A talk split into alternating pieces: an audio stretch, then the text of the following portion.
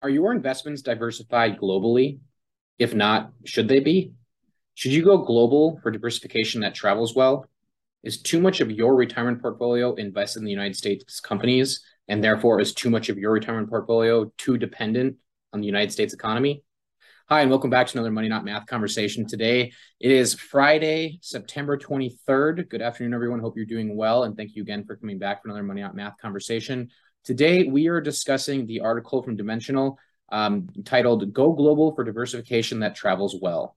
And I think this is extremely important because I see it all the time where people think they're diversified in their investments because they own multiple index funds. The problem is, uh, I often see they'll have, let's say, three funds. One's the Dow Jones, Dow Jones Industrial Average, one's the NASDAQ, and one's the SP 500. Well, unfortunately, all three of those funds own some of or all of the same companies. So even though you own three different funds, a portion of each of those funds is the same, and therefore you have overlap, and therefore you have less diversification than you think. So, with that, it's really important to be aware of not only what type of investments you're making, but are your investments completely dependent on the U.S. market? Are they are they diversified globally? Um, are they completely dependent on the stock market as a whole? Do you have alternative investments within your portfolio? Um, whether that be real estate, whether that be cash value, whether that be whatever it is, is all of your money in one basket, or are you truly spreading it out and diversifying your risk? All right. So in today's in the article, they talk about U.S. based investors may believe they know America best. Accordingly, they are like liable to put the bulk of their investments in stocks and bonds of U.S. based companies and in U.S. federal and municipal fixed income securities. Given the size and relative safety of this market, that may seem a sound approach. Yet this strategy has some holes. Home bias, for one, can limit your investment opportunities and constrain your ability to benefit from diversification. Consider these revealing numbers. The US stock market is the biggest in the world, but stocks of the roughly 18,500 companies trading outside the United States represents nearly 40% of the world's $88 trillion equity market. Continuing with that, the, the investment grade bonds in the Bloomberg Global Aggregate Bond Index are valued at more than $68 trillion, and most of this debt is issued outside the United States and in currencies other than the US dollar. So, what that says in English, so for, for many people that just sound like me saying marshmallows, is for those who invest in fixed income or bonds or debt, most of the bonds and debt out there isn't US based.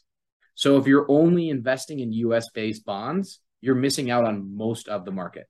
All right. So continuing on, global ups and downs. When Americans invest outside the United States, they can capture equity returns. Equity is just for those listening or watching equity, stocks, they're the same thing, right? So if you own an equity or if you own a stock or if you own a part of a company, it's pretty much the same thing. It's just verbiage. So they can capture equity returns from the thousands of companies around the globe and potentially offset weak performance in one market with stronger returns elsewhere.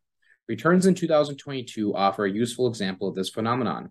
The US stock market tumbled 21.3% through June, but non US developed markets like the UK were only down 9%, and Hong Kong was only down 3%, performed much better.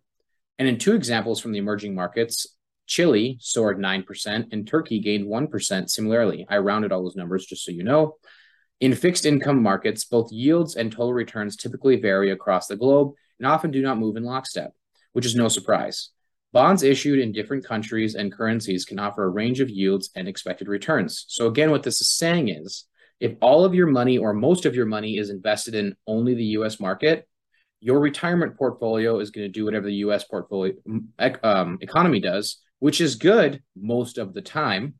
But as we've seen this year, especially, and in 2008 and early 2000 and the 1990s and in 2020 for a brief period of time, it's not always great to have your entire portfolio dependent on what the US market's doing. Okay. So continuing on, the paradox of size.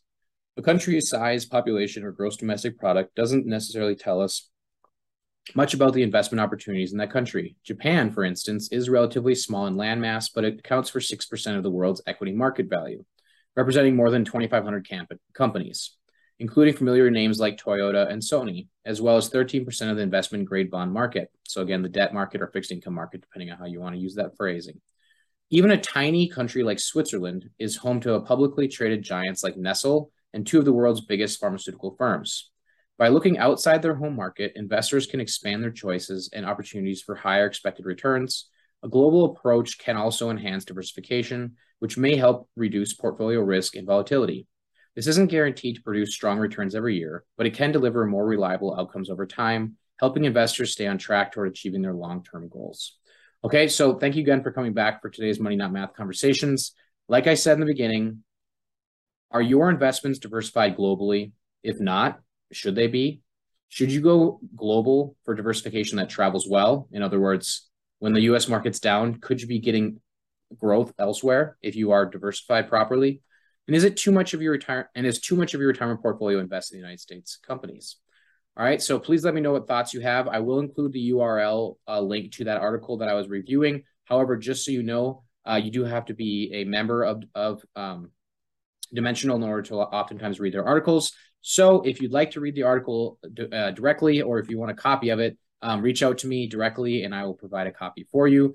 Uh, as they are do have disclaimers and they are client ready and things like that. So again, thank you so much for your time. Please let me know what thoughts, questions, or comments you have on this conversation. I'd love to hear what your thoughts are. So please don't hesitate to comment or reach out. I hope you have a great rest of your day. And last but not least, uh, if you are live live in the Thief River Falls area, today is homecoming, uh, the football game. So good luck to the Prowlers. I'll be out there watching them, hopefully in uh, decent weather. It's been kind of random today, so we'll see. But hope everyone, I hope everyone has a nice day, and I'll talk to you later. Bye.